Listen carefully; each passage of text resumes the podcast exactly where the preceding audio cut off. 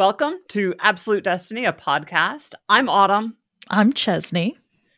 And this is a show where we watch Revolutionary Girl Utena and give our takes on it. Uh, today we are on episode 22, Nemuro Memorial Hall.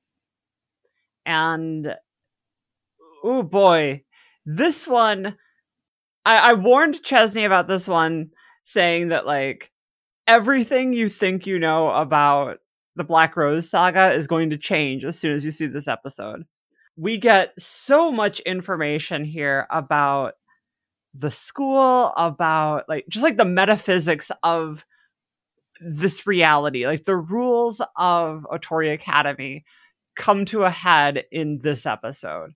Like we we get like a really clear indicator about at least some of what is going on here. Yeah. And uh this for me kind of confirmed that like everybody who goes to the school just lives on the premises. Like there's no other explanation for it. They have to be on the grounds. well, I, I, think that that's not clear. I think that they leave the grounds, but like as long as they're attending the school. Ah, I see. Okay. You know, like they remain a part of that world. Okay, okay, okay. I don't know how that works. Um, I don't I don't know that, that ever really truly gets explained, but Otori like, Academy said, as long as you're attending or working here, you're a main character. yes. um yeah, and apparently like uh rent for lodging and all of that is just like it's covered by the same part of the contract as like your hair color. Like it's just all taken care of for you. right. And we start out with like a really interesting shot of um, Akio talking to the prince. And he comments that the we're down to the last of the black roses. So clearly Akio knows something about what is going on in Nemuro Hall. Mm-hmm. And he says, he ponders, like, I wonder whether or not Mikage himself is going to actually step up and duel. Because like he's been using proxies this whole time. Mm-hmm. So we don't get a duel this episode. This episode is like the pre-climax, like the final piece of information before like the big confrontation. Mm-hmm. Uh, you know, this is every anime's like episode nine. yeah. Like the, the penultimate episode where you learn everything that has been hidden from you this whole time, and then all that's left is the fight. yeah, so like that's our first big reveal, right? That Akio definitely knows what is up with the Black Rose. Yeah. And then also after this, we get the student council researching. Before I go there, though, did you say in the sorry, my brain's having a brain fart moment. Did you say in, at the beginning that like we got shots of uh you did say that we got shots of the prince, right? Yes. Yeah, um, that's what I thought. I, yeah, Akio Akio is talking to the prince in this in that scene. Yeah. That's that's who he's talking to uh, when he says these things that was the first one that we'd gotten in a while. It's been a long time, it feels like, since we've seen him. Yeah. Um, it was the last time that we saw Akio talking to the prince was at the beginning. Episode 13, which was like the recap episode before this arc started. Yeah. Okay. And we hadn't seen hide or hair of him since. Right. Although we have gotten a lot more of Akio in that time because like that was also yes. our introduction to Akio. Yes. Was like Akio talking to the prince. That was how we met him the first time, like properly met him mm-hmm. as a mm-hmm. character. And then like this entire arc, he's been there mentoring Utena. And now we get the the truth that he had a hand in the Black Rose while also like mentoring and grooming Utena. Like he's been playing both sides here. Yep. Yeah, I didn't even I'm still absorbing so much from the episode that I didn't even think about that. Oh But yeah, he- no, like this episode is just someone throwing a full barbell at you and expecting you to catch it. Like there's Yeah. so much in this episode. Yeah, or like an an opened can of paint. and all of it just splashes you and you're like, "Okay, well, I got to absorb this. Hang on, wait a minute." yeah. yeah, no, I didn't even think about that. That because of the Black Rose reveal, it does mean that he has been playing both sides. I mean, we knew that he was like fishy from the start and he wasn't being like truthful with Utena, you know, like seemed to have like a hidden agenda type thing. But like this is next level. Like And remember what the Black Rose's whole goal is. yeah. Mikage and Mamiya, their goal is to kill Anthy. yeah. And he's just been uh letting that uh happen. He's been feeding it, apparently. Because, like, in a little while, we're going to get to see that, like, Akio is why he's at the school in the first place. Yeah. The whole idea that we have just had this reveal that Akio himself is behind the effort to kill Anthy. Yeah, that's just I didn't think my mind could be blown anymore, but it has been. So like we know about how like awful and inappropriate their relationship is and how abusive it is. And now we know he's trying to kill her. Just like take her off the board. I And yeah. I don't I don't quite understand that. Why would you want to be behind killing her? But who knows? It'll probably be revealed in the next episode or two. Well, I, I think that we've talked before about this like codependent parasitic relationship between these two where like clearly she has some magical power clearly that power has something to do with the prince and there is something about all of this that akio wants and so like she's as much an obstacle to him as a means Yeah. Okay, And- that makes and sense. And so like I, I guess i'm thinking that like if this character mamiya could take over which we'll get to mamiya's whole deal in a little bit but like yeah. if you could if you could replace the rose bride with someone who you know isn't actively hostile toward you I, I guess like that might make sense um but yeah But she's still not actively hostile towards Akio. Like, not that we can see as the viewer at this point. I guess like I'm inferring that from the way in which like he still doesn't have the power to revolutionize the world that he's been after this whole time and she's clearly the key to this somehow. Oh, I see. Okay. So, still withholding it from him. Yeah. Okay. And then like the antagonistic conversation that he's having with the prince back in episode 13 hmm um he just very much reads like a character who feels like he is being denied something he deserves. That he thinks he deserves. Yeah. Yeah. So yeah, like right away in the first like 15 seconds of this episode, bombshell. Um Yeah.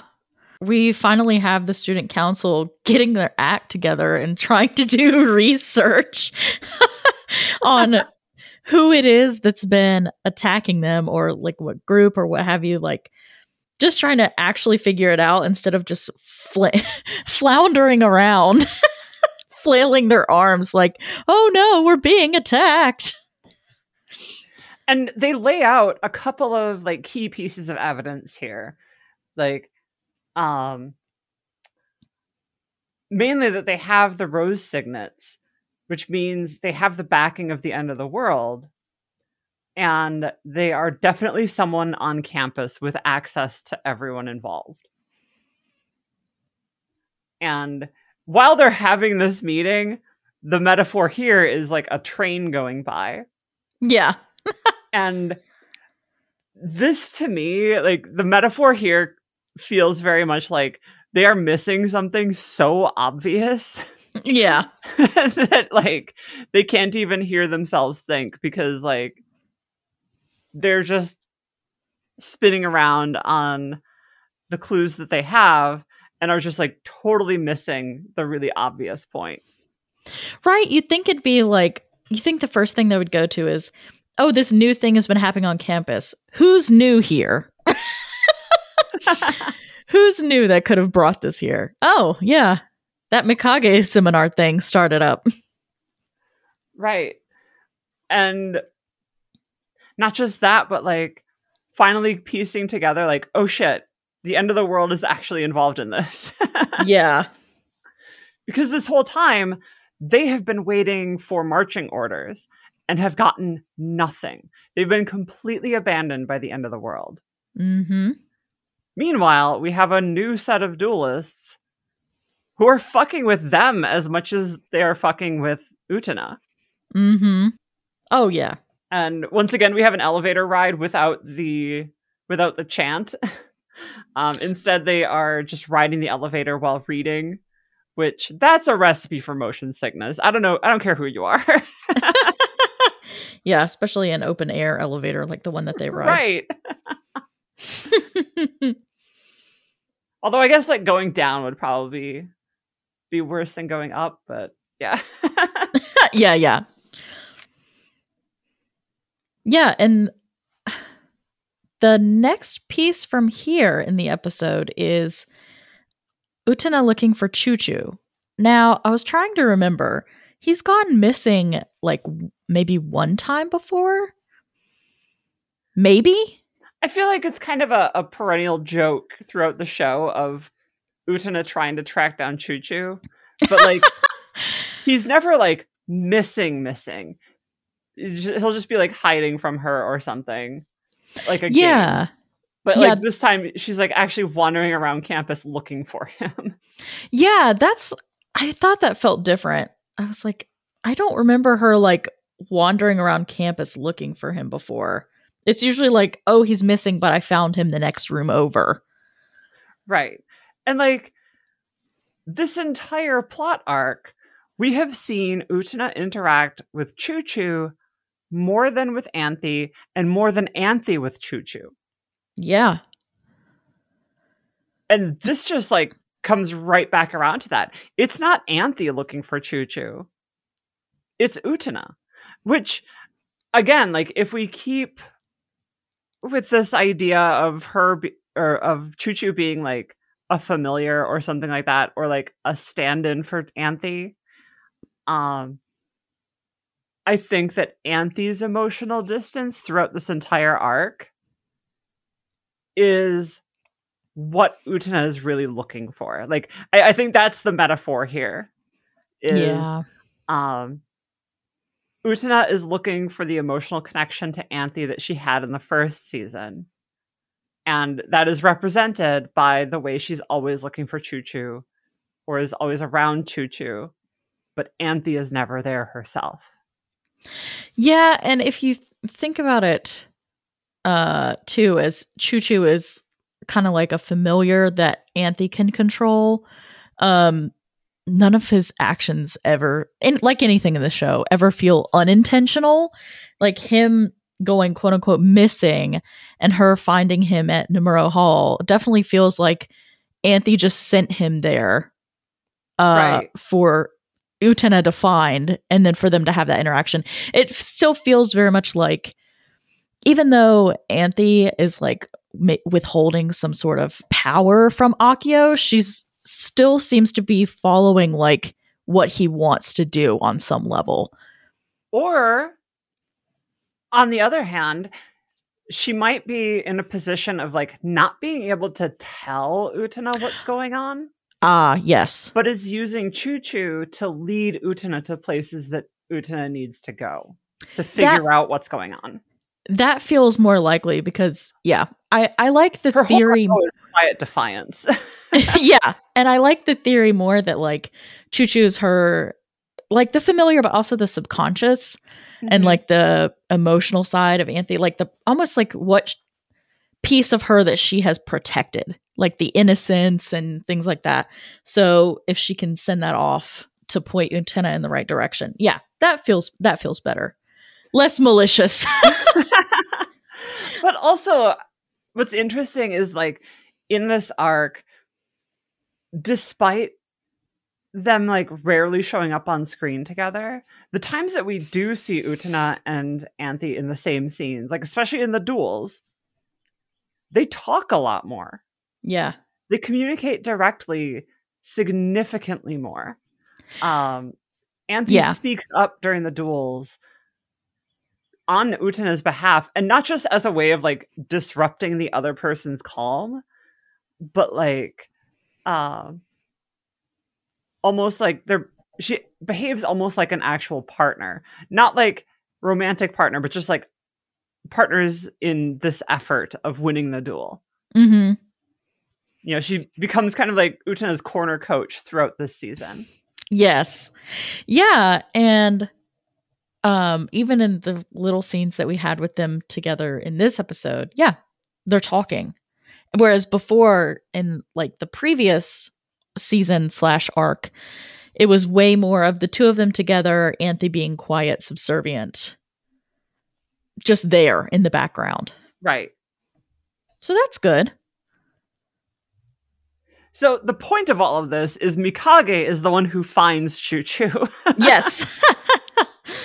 and choo choo is like blown up like a balloon and he's holding choo choo by the tail um and he hands choo choo to utena and what i want you to remember listener is like for the remainder of this first half of the episode choo choo stays a balloon that utena is holding.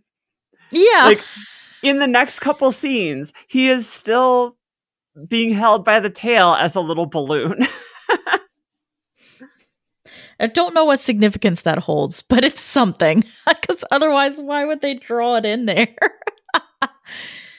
but mikage takes the opportunity to introduce himself properly to to utena although like it's not really a proper introduction he names her and then she has to guess at like oh hey you're this guy aren't you um so it wasn't like a proper introduction that way but she calls him the, the genius who runs the mikage seminar and he asks her to join mm-hmm.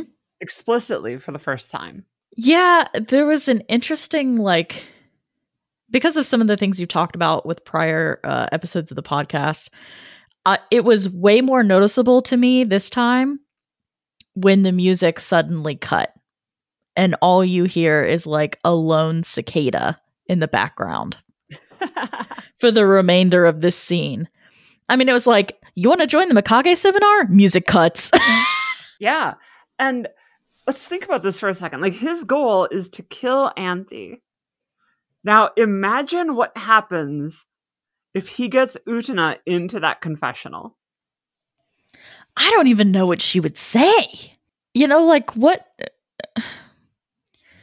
what is she I'm like trying to imagine like Sith Lord Utena and I can't really put a finger. I can't really put a finger on it. Well, I think the closest we get is back in like episode 11 and 12 where Mm. Toga has beaten her Yeah. and you know, she loses her focus and like if she could like if he could get her back to that spot of um I don't know, it's just like that desperation. I think there might be something there that that he could work with. So I think that he's bitten off more than he can chew with this one, and that if he gets her into the elevator, it's gonna go the same way that it does for Tatsuya Kazami, the the Onion Prince guy. um, Yeah. where like this is where Utena's nobility comes forward. Like on some level, I don't think that she could be pushed to that point yet. Um, where like something truly emotionally honest would come out of her mouth that would that that would like challenge anything that we believe about her at this point or would make her vulnerable to being a black rose duelist mm-hmm. but also um like I, I think those elements are there i just don't think that the show has given us any way to get access to them yet like i think that stuff is going to come up in future episodes but we're not there yet like i nothing that mikage has seen or that we as the audience have seen yet would lend itself to believe that like there's something there to turn her with. Um, right. She hasn't been pushed that far in this arc yet. Right.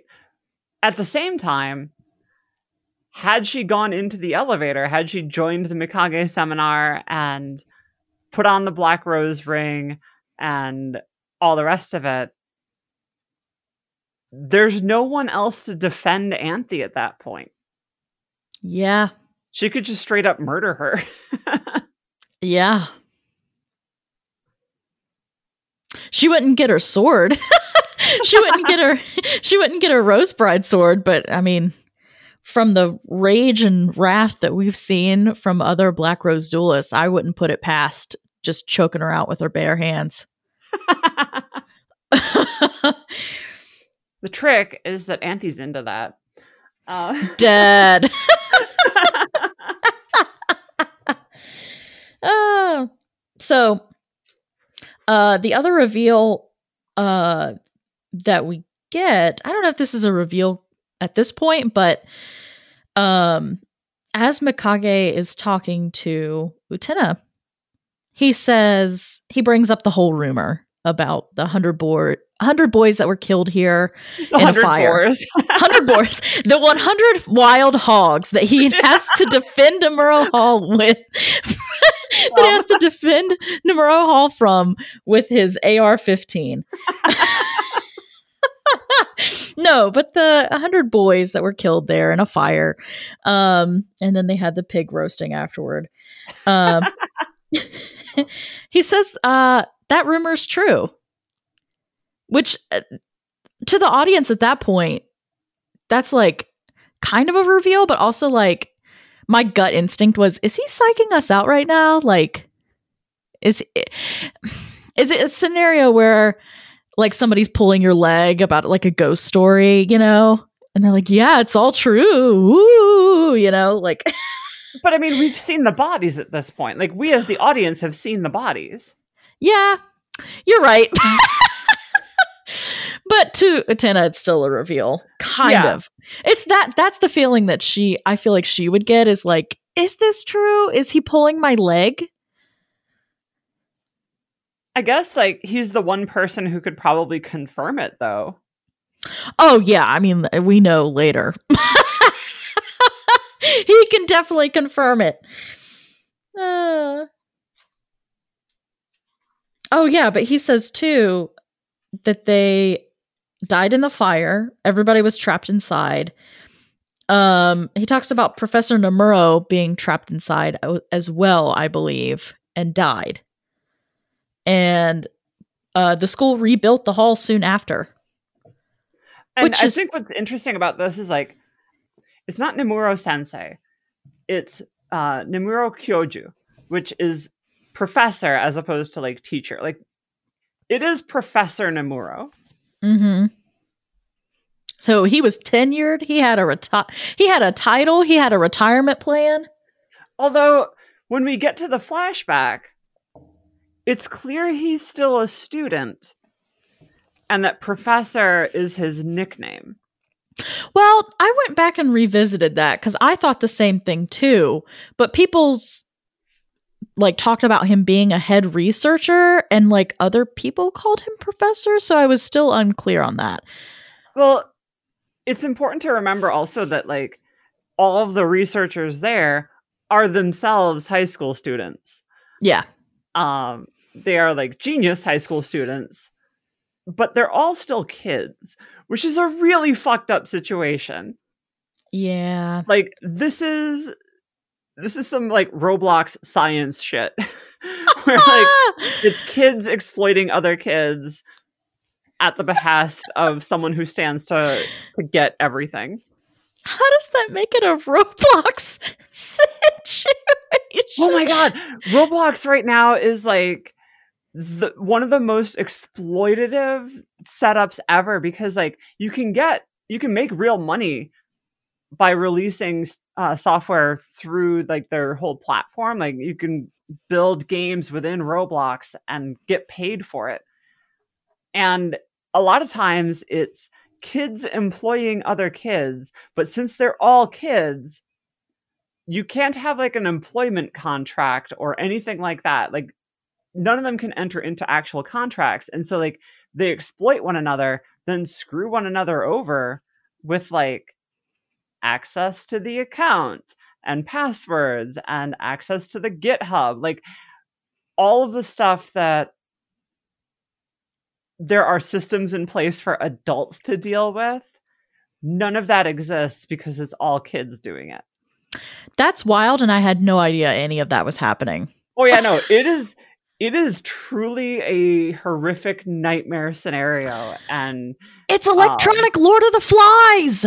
yeah no it is it, it's exactly that Oh my god. Okay, wow. What an And so- epiphany. we yeah, no. just So like the Nemuro Hall stuff is exactly like the Roblox situation. Like check it out on YouTube. There's like some really fantastic documentaries out there about like what's going on.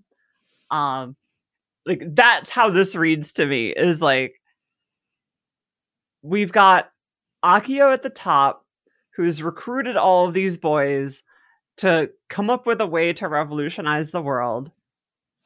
Because apparently like youth is a key factor to this and we'll come back to that at the end of the episode. Mhm. but like there's something about being young that matters in this calculus. And so in order to get whatever he's after akio needs a bunch of kids which i hate that sentence just came out of my mouth yeah, same. um and so being like the smartest of them i feel like i think that's where they give um nomuro the the nickname professor Got it. Interesting that they rebuilt the hall so quickly after. And I have to wonder because of the weird stuff going on at Otori Academy if it was like, oh yeah, they rebuilt it, or if it was like time reset and the building was suddenly there again. I don't quite know. right like are we dealing with like a frozen moment in time where everything that happens on campus is happening like in that moment you know Well, especially because it really seems like, you know, in this f- flashback that we get later, um, where we're seeing Nomuro Hall. oh, No, we're seeing the hall. Is it called? No. What the heck is it called before it's called Nomuro Hall? We don't good- get a that's name. That's a good question. well, Nomura Hall before it's called Nomura Hall. Um, something I caught on to pretty quickly was It would be so wild if it was called Nemuro Memorial Hall before Nemuro and the boys died there. And Yeah. everyone's just like, well, that's ominous. Akio just playing his hand a little too loose. It's like some Uh, H.P. Lovecraft shit, you know? yeah, yeah, yeah, yeah. I honestly, maybe that could very well be the case. That we joke, but that very well could have been what, what it happened. has eternally been known as Nemuro Memorial Hall. And it just so happens that eventually there was something to memorialize. right. uh, but yeah, I I noticed in the flashback that we get later that um there the things being carried carried back and forth are um I mean, it's supposed to be a reveal, but it's not really because they just kind of casually show it.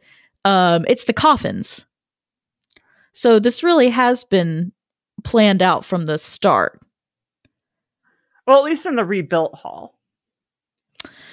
No, I'm talking about um the things that you see the boys carrying on Oh, the, yes, yes, yes. the- when they're pushing them around the halls. Yeah. Yes, the things that they're carrying on the carts are their own coffins, which is really fucked up. Yeah. I mean, don't remember they are why. looking for something eternal, and being dead is is that. That is an eternity in itself. Um Akio, yeah, you said you wanted to find eternity. You just didn't specify which kind. He's just like a cruel he's just mimicking a cruel god of some sort. um I wish I could remember why I brought that up, but I can't now. you want eternity? Cox gun. Oh, I remember. Um, you know, that talking about rebuilding the hall, and this whole time in the flashback, they're making the coffins and taking them to the room. And, you know, and then that gets rebuilt. I'm like, I do kind of wonder if it's like a weird time loop scenario where it wasn't rebuilt, but it was just reset. But without the lives. So so we got like we've got like some Full Metal Alchemist shit going on here, where like the energy to power the revolution comes from killing people. Yeah. Ed and Al just showed up and um just rebuilt the whole building and left. yeah. But yeah. um so after hearing this story from from Mikage, Utena goes to visit Akio, presumably to be like, "Hey, I just heard this thing. Is this true?" Yeah. um and he's not there. He is not in the chairman's office. Instead, we cut back to Nemuro Hall, and apparently these two did not pass each other while walking from one place to the other. because Akio shows up at Mikage's office. Yeah, he kind of seems to have teleporting powers from this episode, to be honest. Yeah, I mean like like a vampire, he just like yeah. shows up. Um Yeah, no, he he passes Mikage a letter. And it's a very specific one. It has it's the white envelope with the rose seal on it, which we have seen as letters from the end of the world. Mm-hmm. Um, that is a very familiar item from the first arc of the show. And because like this is these are the letters that the student council was getting. And Mikage opens it up and his response is fuck off, man. No, I'm not doing this. I don't follow your orders. And that's when they bring up the idea of the contract, which is the contract that is signed with the rose seal, which is the same dueling contract that the others have, which is you follow the orders of the end of the world in order to achieve the revolution. Mm-hmm. But he says, like, this is the contract that ever since that time. And this is like the extended flashback for most of the rest of the episode. Um, And that piece right there is pointing to us as the audience as, yeah, Akio could, at this point, seems like the, he is the end of the world. Like the contract, the, you know, you made a deal with me to Mikage, uh, and then like giving him the letter directly. It seems to be pointing that way, but to me, it still feels like a red herring. I don't think that red herring because he wears a red shirt. Get it? um, I don't. I think he he wants to seem more important and more powerful than he actually is. I still don't think he is the end of the world. It could be a possibility, okay. but I still don't think it's him. I I immediately latched onto the way that Mikage looks up and sees him holding the letter and says, It's you. Which, like, you can take that two different ways, which is first, is just, Oh, you're here. yeah. um, which is definitely like in keeping with Mikage's tone throughout this scene. Um, but also you can see like the letter in his hand. You see like the side of Akio's body, so you can tell that it's Akio. Like his shirt mm-hmm. is very recognizable here. Um, and you can see when he says like it's you, I think like the visual association there is, oh, you're the end of the world. Mm. But um also like it is completely in keeping with Akio as a character that he has an inflated sense of self-worth. So right. I can absolutely see it the way that you're seeing it too. yeah, I'm like this could go either way. The show could be like, yeah, it's him or ah ha ha. so we'll see. I still Until, think the end of the world is Anthy, so you know. yeah, I'm kind of with you there. And um yeah, I'm with you on that. I forgot the other thing I was going to say. But this is where we jump to the flashback. And this flashback dominates the remainder of the episode. Uh, this is the first time that we see Professor Nemuro. And this is the first big reveal that Mikage is Nemuro. The Nemuro that Nemuro Memorial Hall is named after is, in fact, Mikage. Mm-hmm. Same hair, same glasses, same outfit. The whole works. He's clearly the new one there. The work that has been going on in this lab has, I call it a lab, but like, it's not like beakers and microscopes and all that. It's more like a spiritual lab involving like roses and corpses.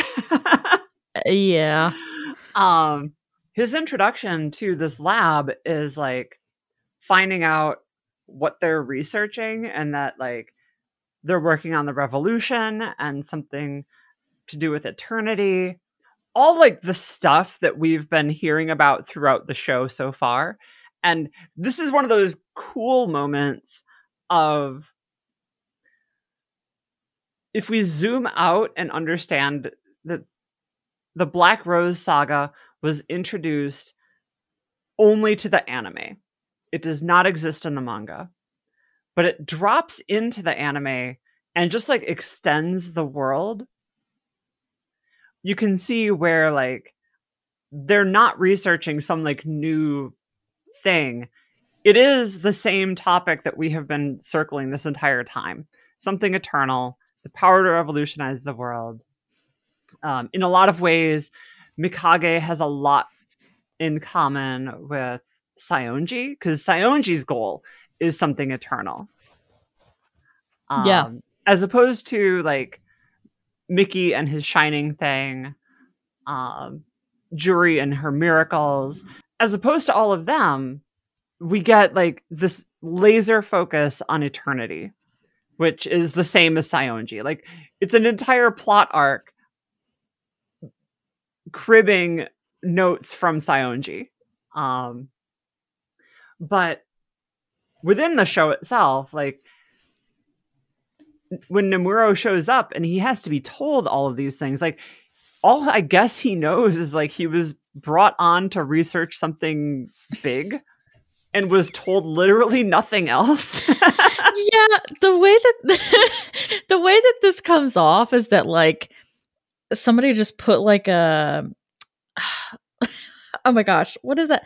Just put like a, a rag with like knockout stuff on it.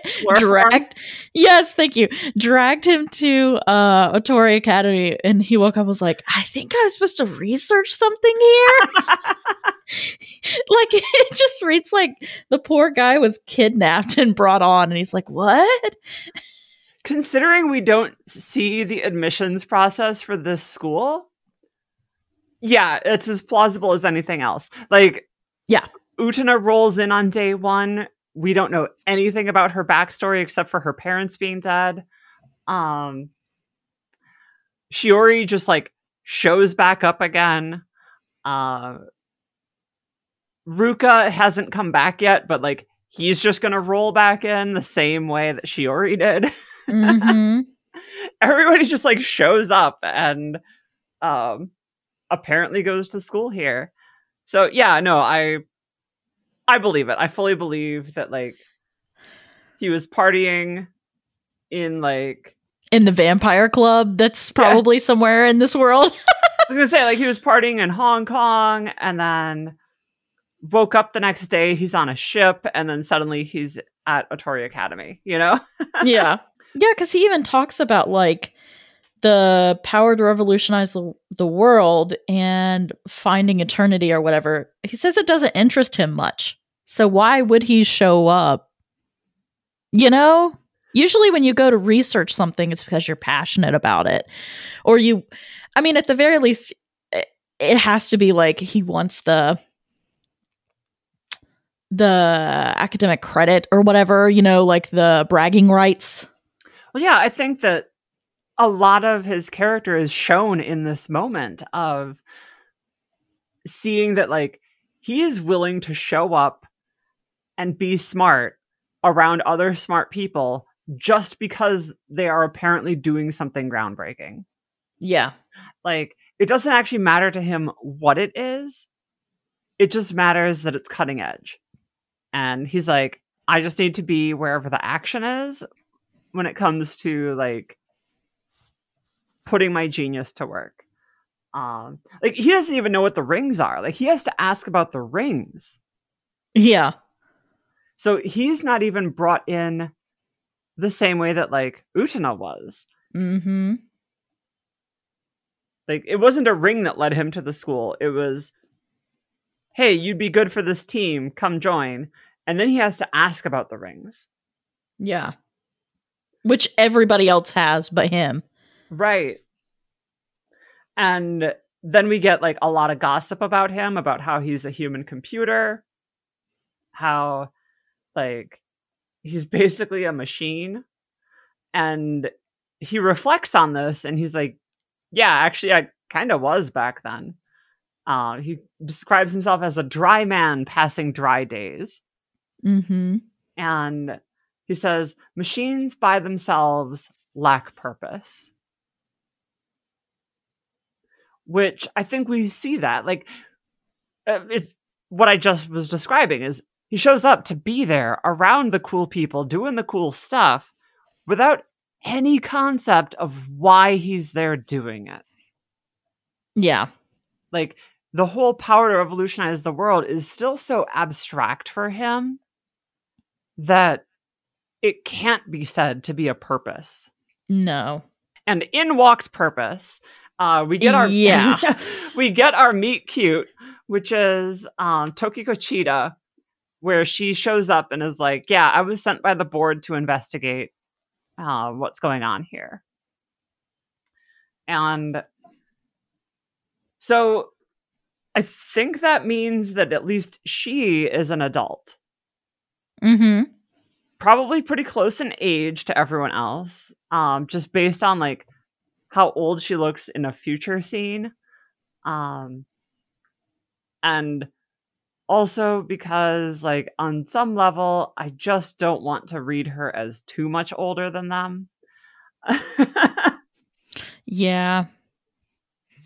I mean, in my mind, I kind of put her at the same age as like Akio. How Akio appears to us, like like early twenties, maybe twenty five. That's mid 20s that's solidly mid 20s Yeah, um i mean i'm thinking like 22 at at Yeah. the at the oldest like just out of college yeah, I could see Um, that. but like this is an interesting scene with like hands pointing at symbols with Mhm. um like an audio ding each time the hand flashes and it's interesting that they it's interesting that the show teaches us to listen for that audio because in future shots the hand won't be in the shot when the dinging starts but the camera will pan over to where the hand is, things like that. Um, so it's very important to know that the, there's like a very clear audio cue along with the visual cue of the finger pointing. Mm-hmm. And over the course of this scene, it points to a cat, T, the butterfly picture on the wall, mm-hmm. two cats, three cats. um, and then later, we will see it pointing to a person in a lab coat who I think we're meant to assume is Mikage. Like, I don't know if it pans up enough to see the hair. Uh, we see lipstick on the teacup, and in a moment, it's going to point to an open door where Mamiya is talking to Tokiko in the rose garden. Yeah. But this scene takes place in Tokiko's house. So we are off campus at this point, and and Tokiko says something here that really stands out to me. Like she's talking about the tea and how long it's taking and not sure like she was steeping it long enough and she says, "Is it possible for an hourglass to run slow?" Mm. So we have another one of those like signifiers that time isn't what we're seeing it as here. Just like with what we're going to find out later about how much time has passed between when Nemuro Hall burned down and the supposed present day, even though Mikage and Nemuro still look the same. Yeah. But very importantly, Tokiko later has aged considerably. Yeah. Yeah. And I didn't even catch on to the like, but that makes sense now looking back on it. I didn't catch on to it first when Tokiko's talking about like, I swear I t- steeped this tea for the same amount of time, but it tastes like I steeped it for way longer. Right.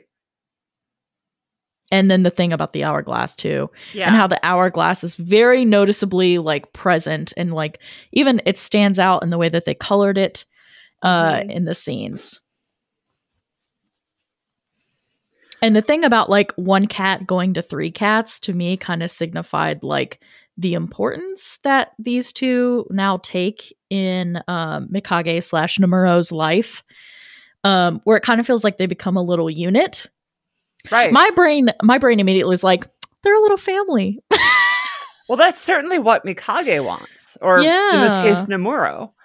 Um, he he falls for Tokiko, and like any true step parent, also falls for Mamiya and wants to see them taken care of. Because, like in this scene, at least, he is still very dismissive of the quest for eternity. he's Mhm. like um you know the there's too much pride in this people should be grateful for what god has given them Yeah, that was so interesting. that was so interesting for him to have taken that stance in the beginning to where he stands now. Like, I wonder if he ever thinks of himself as a hypocrite. well i think on some level like this speaks to that piece about like lacking purpose Mm-hmm. um because like on it's the same way that again he is a parallel to utena Mm-hmm. because she shows up to the school lacking purpose. Like she wants to find her prince and she wants to stop Anthy from being hurt. But she could not care less about eternity or the power to revolutionize the world. Those are completely off her radar. Yeah. And like with with Mika or with uh and with Nemuro at this point, he talks about himself as being a machine without purpose. He's there to research it. He's clearly the best of them at this research, but he couldn't care less about what this is for. And then suddenly he is presented with something where this power that they are seeking can actually help him help someone that he cares about. And now he's going to want it. because Yeah. this is the scene where he meets Mamiya. And Mamiya says that he read Nemuro's paper um, and he respects him. Mm-hmm. He thought it was interesting and all that. And he says that his sister came to Otori to meet him, which is a huge ulterior motive reveal here because like what we knew so far is that Tokiko was there on behalf of the board of the school. And so getting herself to be assigned there by the board in order to meet Nemuro that's huge. Yeah. And so we get the sense that like maybe these feelings aren't just one way either. Mm-hmm. Which is why I understand why you're like, I don't want to think about her as being too much older. Because that's um questionable at best. like unless he uh, he is also himself in his 20s. Right. But I definitely come down on the side of him being one of the boys like the others. Just like Yeah. given that nickname professor. Yeah. Like the senior in high school. Right. That's that's about it. Uh two other interesting things that stood out to me from this scene um were that when Nemuro is talking to Tokiko, he talks about um the, they're talking about the rumors of revolutionizing the world and attaining eternity. And he goes it sounds like we're building a perpetual motion machine which i was like yeah he's probably not too far off. Like it's uh, from what what we see otori academy it seems like it's kind of stuck in the same perpetual motion like it's in its own it's time is moving but it's like it's almost just resetting at the end of each day um with storylines and things still progressing but like no time is ever actually spent so it well, just a can perpetual motion machine is a generator that doesn't need fuel. yeah It's just like an infinite source of energy. And I think like he's latching on to the idea of the power to revolutionize the world more so than like uh, like in a very literal sense.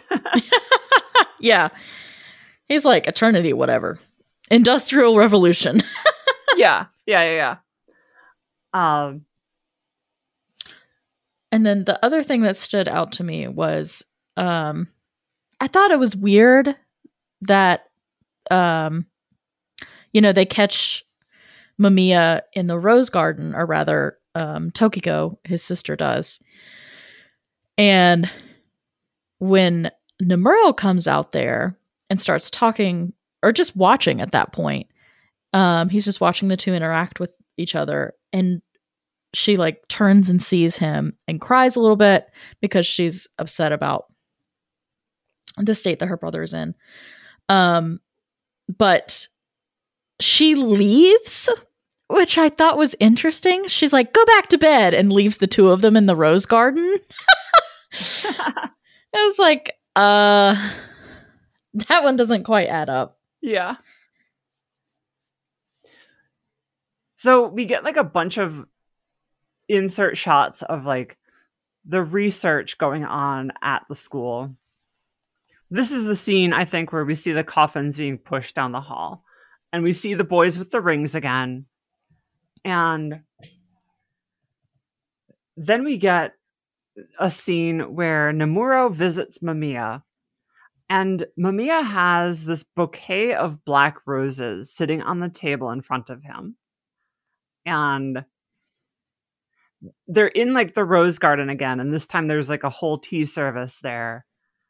And Mamiya offers um, sugar preserved roses and comments that the black roses are dried flowers meant to preserve them uh, for a little bit longer. He says, I wonder if the flowers like being made to last longer. Mm-hmm.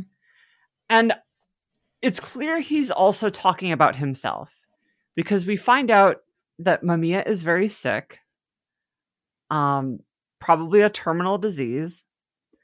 And this is going to be what drives Nemuro to to Mhm. find something to save Mamiya. But Mamiya here is saying like you know, if it's my time, it's my time. Yeah. If like if I'm preserved like uh an insect in amber like that's not living anymore. That's just being preserved in order to look like I'm alive. Yeah. which put a pin in that because I think Mamiya is describing Mikage for later. Uh, um, but in this scene, we have another one of those fingers pointing, and this is the scene where the finger is pointing at the leaf. So, like the butterfly in the the frame has gone back to a leaf for Nemuro for the first time.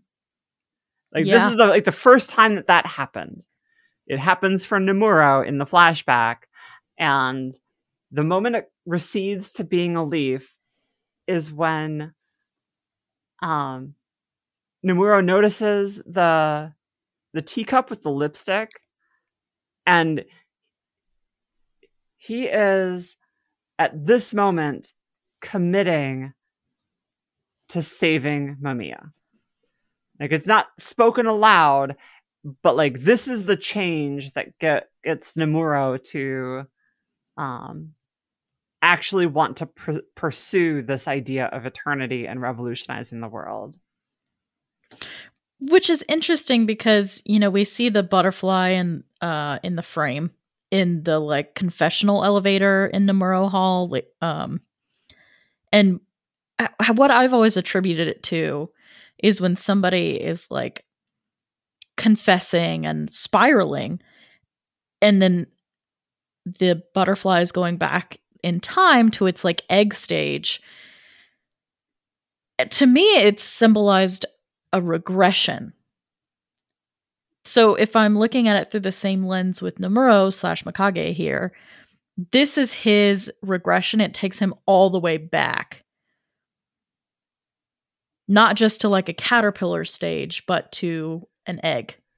Well, I think that the symbolism of it is not just about like regressing in terms of like maturity or whatnot, but like the idea that you're getting back to the core, like the key moment, the key truth. The the deepest part of you, the part that um set everything else in motion. okay And so, like, this scene, I think, gives us some context for what that means for the other scenes that we've already seen. Is that, like, this is the moment that Nemuro becomes Mikage. Got it Like, this is Mikage's genesis moment. This is his origin story. This is the the moment where he decides to commit to being a duelist. Even though like he still has a scene yet where that doesn't seem to be the case. It's noteworthy that the very next scene is Akio recognizing this change and rolling up with a ring and being like, it's time. yeah And actually, that is the next scene. So I'm just going to go to it. Akio gives him the ring and says, um, like the first step of all of this is to revolutionize the world. Nemuro doesn't take it. He doesn't take the ring. So he drops it in the teacup, the same teacup that Tokiko drank from that has the lipstick on it. And this is where Akio is the first one to actually say this line of your only option is to revolutionize the world. The path before you has been prepared. We find Mhm. out that Mikage has been echoing Akio this entire time. Those were the words that Akio used to turn him. Yeah. Yeah, and he gives him an envelope with the ring too. And he reads it and he goes, I can't possibly do this. Yeah, that's when Akio says, Your only option is to revolutionize the world. Yep. You put on that ring, you're mine. Mm-hmm. You'll get the power you want, but you're mine. Yep. And so he takes this Faustian bargain and immediately it is turned against him. Uh, he's walking down the hallway, and it's the same hallway that we see later, except there's no chairs in the hallway yet. We have not reached the point of the hundred boys with the fingers on the like the signs with the fingers pointing. Mm-hmm. But he takes the hallway and he comes upon Akio kissing Tokiko. Which I mean, I didn't even really see coming, but Akio's like the ultimate villain in this show right now. so of course he's Mr. Steal Your Girl. Um Yeah. And then the next thing we see is it pulls back to a shot of the hall, like the entire building, the Memorial Hall building and it's on fire. Yeah. And Nemuro and Mamiya are watching the fire when Tokiko shows up. And Mamiya admits to burning the place down. Yeah. Which blows my mind. Like, I did not see that one coming. I figured it would have been Nemuro who burned the Yeah. hall down. Like I thought that was going to be the orders that Akio had given him. Um, but it was Mamiya who burned it down. Yeah. And but Nemuro is right there to justify it. He's like, you know, just like with oil and coal, uh, and the way that those require the sacrifice of animals from, you know, millions of years ago, all new energy requires sacrifice. This is just the first step. The path to eternity will open here at this school. Which is crazy that he just was like, yeah, these 100 dead boys, that's gonna. That's the same as gasoline, baby. That's the same as diesel fuel. Yep. This is this is some proper soul engine shit. Like we're to kill these 100 boys and this is to be the source of power for what we need to do next for revolutionizing the world. Nemuro's like Pat's building. This whole baby can. this baby can hold a hundred dead boys as oil in it. And yeah, so then we cut back to the present day and we see a photo on Mikage's desk. And it's back to Mikage now, as opposed to Nemuro, because um, it's the present day. And there's the photo of Mamiya on the desk. And it's the same, like, duelist uniform that Mamiya has been wearing this entire plot arc. And we see Tokiko putting roses on what we come to learn is Mamiya's grave. Yeah. And then she passes Mikage in the hall. She recognizes him and he does not acknowledge her at all. Yeah. And so then we get a Shadow Girls moment.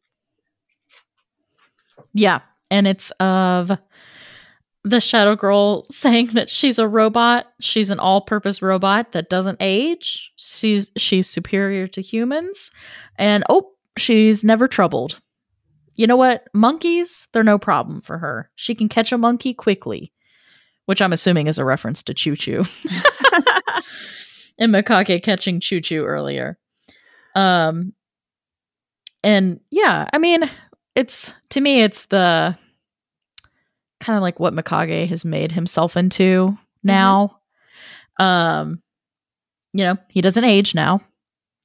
Um he's he's always kind of seen himself as superior. yeah. Doesn't age, doesn't tire, good at catching monkeys. And then he says, or the Shadow Girl says, um, I'm also not lonely.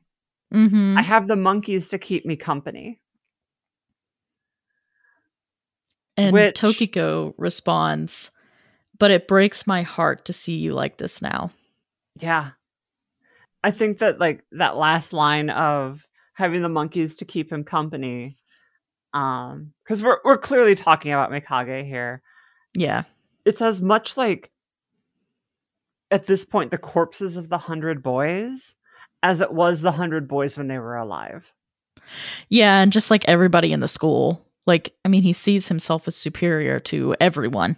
Mhm. So everybody else is just a just a monkey. And this is the first indication that we see of like Tokiko has aged considerably and he has not. Yeah. This is the first time we've seen an adult on this show with wrinkles. And we get this wonderful scene with Utena and Anthy in the rose garden where Utena is saying, You don't have to do what this mysterious guy tells you. And Anthy says, It can't be helped. I'm the rose bride. And so, like, we get this moment between them where we're echoing the argument that they've been having all along. Mm-hmm. And I'm assuming that this mysterious guy, she's referring to the end of the world. I'm guessing that this means that Anthy has gotten orders from the end of the world to do something Mm-hmm. because Utena doesn't know who this is. Um, because like if it was Akio telling her to do something, she would just say, "You don't have to do this just because your brother told you to." Right. That isn't what she says. But what's important is that we're not neutral observers in this scene. This isn't just like a, a neutral camera. We are seeing this scene play out from Mikage's perspective as he's watching the two of them have this argument. yeah. And in this moment, he sees the parallel between Utena and Anthy and Tokiko and Mamiya. And in the present day, he has taken Tokiko's place as the Mhm. one who's watching out for Mamiya. So again, we're back to this parallel of we have Mamiya and Mikage as like the un-Anthy and Utena.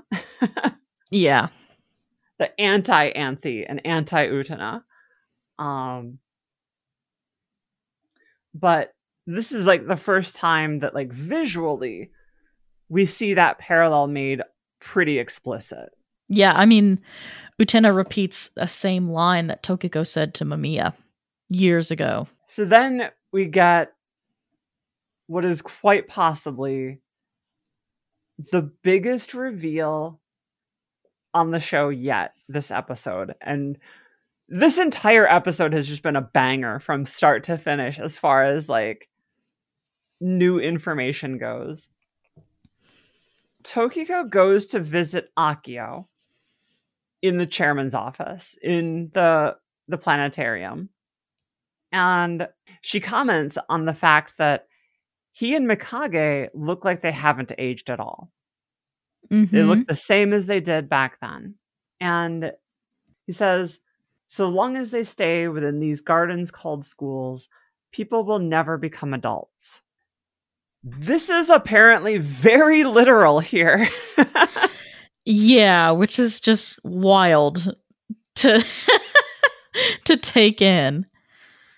Because, like, she's clearly at least like 15 years older, if not more. Yeah. I would. I would venture to say almost 20 to 25 years older. Yep. I would agree. and he says, "So you're living a normal life now?" And there's almost like this derisive tone to that of like you gave up on what we're seeking here in order to have a normal life, didn't you? And she owns up to it. She's like, "Yeah. I have a a husband who's a kind man and he provides to me, provides for me." Like it almost reads like a if there like if there was a tone in this because they they seem to just like be talking like adults, kind of coolly to one another. But if there was a shady tone to this, it would be like talking to your ex, which he kind of is, but where she's like, "Yeah, I've got a kind man now who takes care of me." Hmm, isn't that crazy, Akio? well, I think it's more along the lines of like, yeah, I grew up. I'm fine with that. Yeah. And we get that for the first time a really explicit moment of seeing that whatever is going on here is rooted in not growing up. Yeah. And that, like, whatever Akio is seeking, whatever this power to revolutionize the world is, it's almost like got like this Neverland quality to it. Like, you can't get it in the real world. You can't get it by having a normal life and growing up and becoming an adult. You can only get it here while you're a kid. So here's what I'm not really understanding. Um the episode s- seems to be treating Mamiya like he's died. Correct. But we've seen him. Unless that's a ghost. But he he he's looks older than what this episode has shown. Sure does. So uh what the fuck? and even her What do you uh, think? his- even his his sister thinks that he's dead. Right. So uh And her, and his sister is definitely out in the real world also. yeah. And whatever has happened, for whatever reason, Mamiya's grave is here at Otori Academy. So what do you think happened? I I don't know because you know that scene where uh Memorial Hall is on fire and the two of them are standing outside and Tokiko comes running and is talking to Mamiya. There's two points from this that I don't get. One is Mamiya and the like the outside world acting like he's dead. the second one I'm not understanding is how he must have died in some capacity for Tokiko to have given this up, right?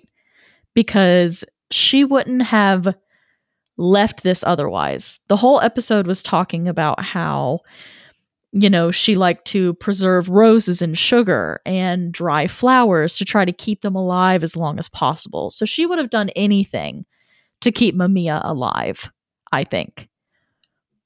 So she had to have seen him die in some way, Mm-hmm. but he's still alive on campus. So, yeah, don't quite get it. I don't think it's a. F- it could be a faked his own death thing, but but I don't think it's that. I just think I'm missing a piece of the puzzle. I will say you will get that piece next episode, but I want to hear your theory now before you get it. Sure.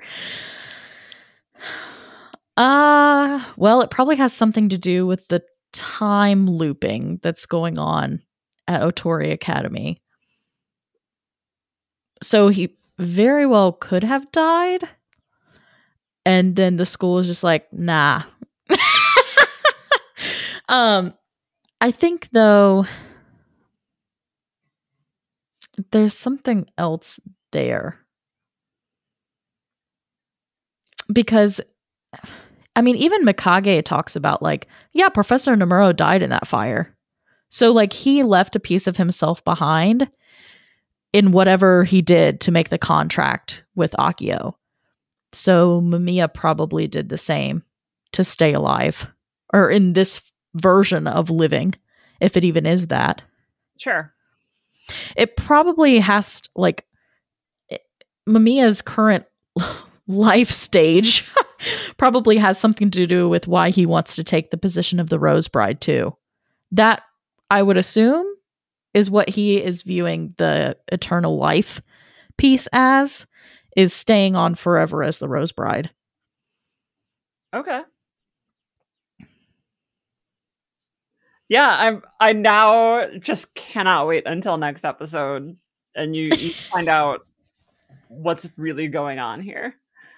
Yeah, because when we ended this episode, I was like, this just doesn't make sense. Why would Tokiko give up and leave? Like she the whole episode was pointing to she would never give up on her brother. I would say that there is a preponderance of evidence that Mamiya is dead. Yeah. That like the person who at this point definitely interacts with the real world is grieving a loss that I am guessing actually happened. Yeah, had to have. And so whatever is going on is some Otori Academy bullshit, not whatever is eh, like not like a fake death situation. Yeah, and the the ending phrase of the episode when um the episode ends, it's Akio and Tokiko talking. And the last thing she says before the episode ends is Did you know that for a plant to bear fruit, its flowers have to die? So, like, I don't know if she's talking about, like, oh, it's kind of, ugh, it's kind of bleak and twisted a little bit, but like, if you're looking at Mamiya as the flowers or like their family as the flowers, like, Mamiya had to Anthy, die. Or Anthy as the Rose Bride, also. Yeah. Yep. Yep. That in order for anything to come out of it and for things to move forward in their life cycle, the flowers have to die. And here we have Otori Academy, which is a place that is all about preserving the flowers as they are. Mm-hmm. We have a rose garden and a girl who has the specific role of keeping the flowers alive. Yeah. Well, and there, you know, there's all kinds of um metaphors about like youth as a flower and preserving the youth and blah blah blah. So that fits in here too. And also Akio's whole philosophy of um stars fading every minute of their life. Yeah. Like every every second older you get, the dimmer your your light is. Um and just like how bleak that philosophy is but it also fits with the idea of wanting that eternal youth too. Yeah. And there's one other thing that I want to point out. So, um, towards the end of the episode and at the beginning of the episode too, you know, we see the shot on the desk of Mikage looking at the picture of Mamiya in like their duelist outfit. Don't know what uniform that is outside of here. I, I don't know. Um, well, like how did they mostly like with the style of like Nanami's duelist outfit, like a red yeah. version of Nanami's outfit. Yes, but I'm like, but how did they get that outfit? So like, what is that? but um, uh, we actually do see Mamiya in that outfit on the foot or in the photo on the mantelpiece at um, yes. house. Yes, so that's we, what I was going to say. Yeah, so we don't know like where that's from. It almost looks like Mikage took the the photo and cut her out of it. Oh, you mean the photo on the desk? Yeah. Possible. I was thinking that this implies that like the reason that Mamiya is at Otori Academy is that Mamiya attended Otori Academy, which is why Tokiko is there and why all of this is happening there. I wonder if Mamiya used to be a student council member in like the Ooh, previous generation. Could be. Could very like, well That's my tinfoil hat. Like I think Mamiya was a, a student council member before he got sick. Yeah. You know what? I'll roll with that one too. It's also just a very good outfit. Because like I'm thinking that that is that is in fact his duelist outfit. Um, I'm I'm thinking he was a a rose duelist and then he got sick. Yeah. Yeah, because um again that shot at the like Memorial Hall burning, that that's when they talk about like yeah, Mamiya made a contract too.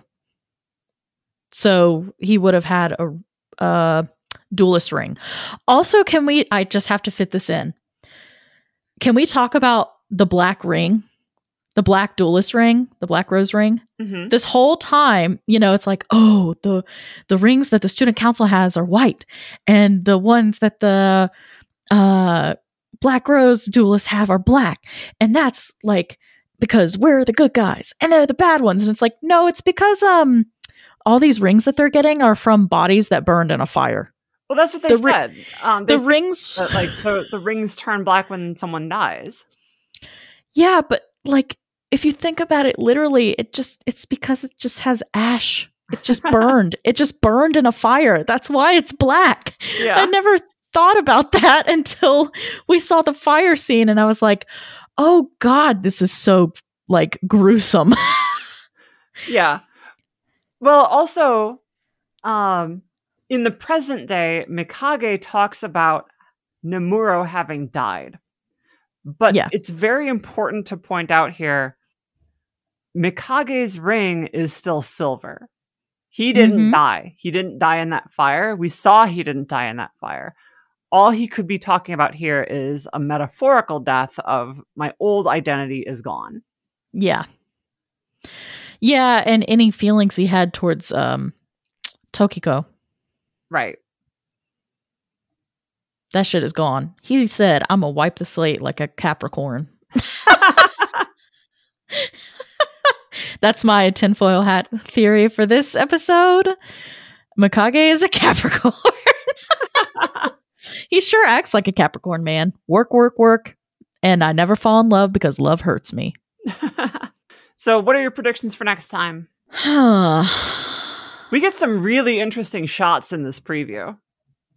Yeah, we do. We see like Anthy and Utena holding hands. Yeah. We get some new set pieces that we've never Mhm. seen before. Giving a like end of one arc, beginning of a next arc feel. Mm-hmm. But where do you think we're going next with this? I mean, I want to. I don't know that it's going to happen, but I would love to see Mamiya come out and actually try to duel Utena. I think that would be really cool. Okay. Um, so you're saying Mamiya is going to be the duelist, not Mikage? yeah, I yeah, I am going to say that. All right. That would be sick. So you're saying Akio was right that Mikage won't actually duel.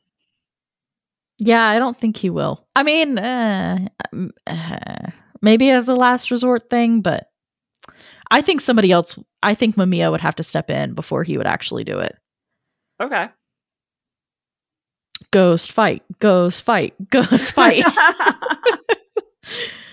yeah. uh, Also, the preview said something about like the puppet master, blah blah blah, which Akio definitely is. I mean, we knew kinda, but like he definitely is at this point.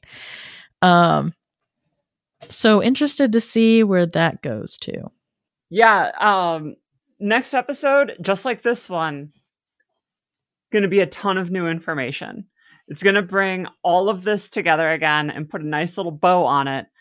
And then that bow is just going to make you go, what the fuck, man? awesome. But yeah, we're going to get some answers to some of the things that we've been wondering, but I don't know if we've focused enough on um by the time we get the answer to it. Like it's going to put a lot of things into perspective and a lot of things into context that is going to make some of the stuff that we've talked about make a lot more sense. All right. I'm so excited. if you guys have any thoughts on like who Mamiya is or uh who Mikage is or like what actually went down with the Nemuro Hall and all of that stuff, please write in. You have time now uh before the next episode to to get those in and we will read it on the air um, or on the recording. This isn't really like broadcast, I guess. um, but yeah, please write in. You can write into us at absolute destiny a podcast at gmail.com or you can hit us up on Twitter at Zettai Unmei Pod. We're also both individually on Twitter. I'm at Life in Neon. And I'm at Car Cutie. Uh, we both also do Twitch stuff sometimes. Uh, and right now, I'm building Skyrim in The Sims 4. So come hang out at twitch.tv slash carcutie. See you next time.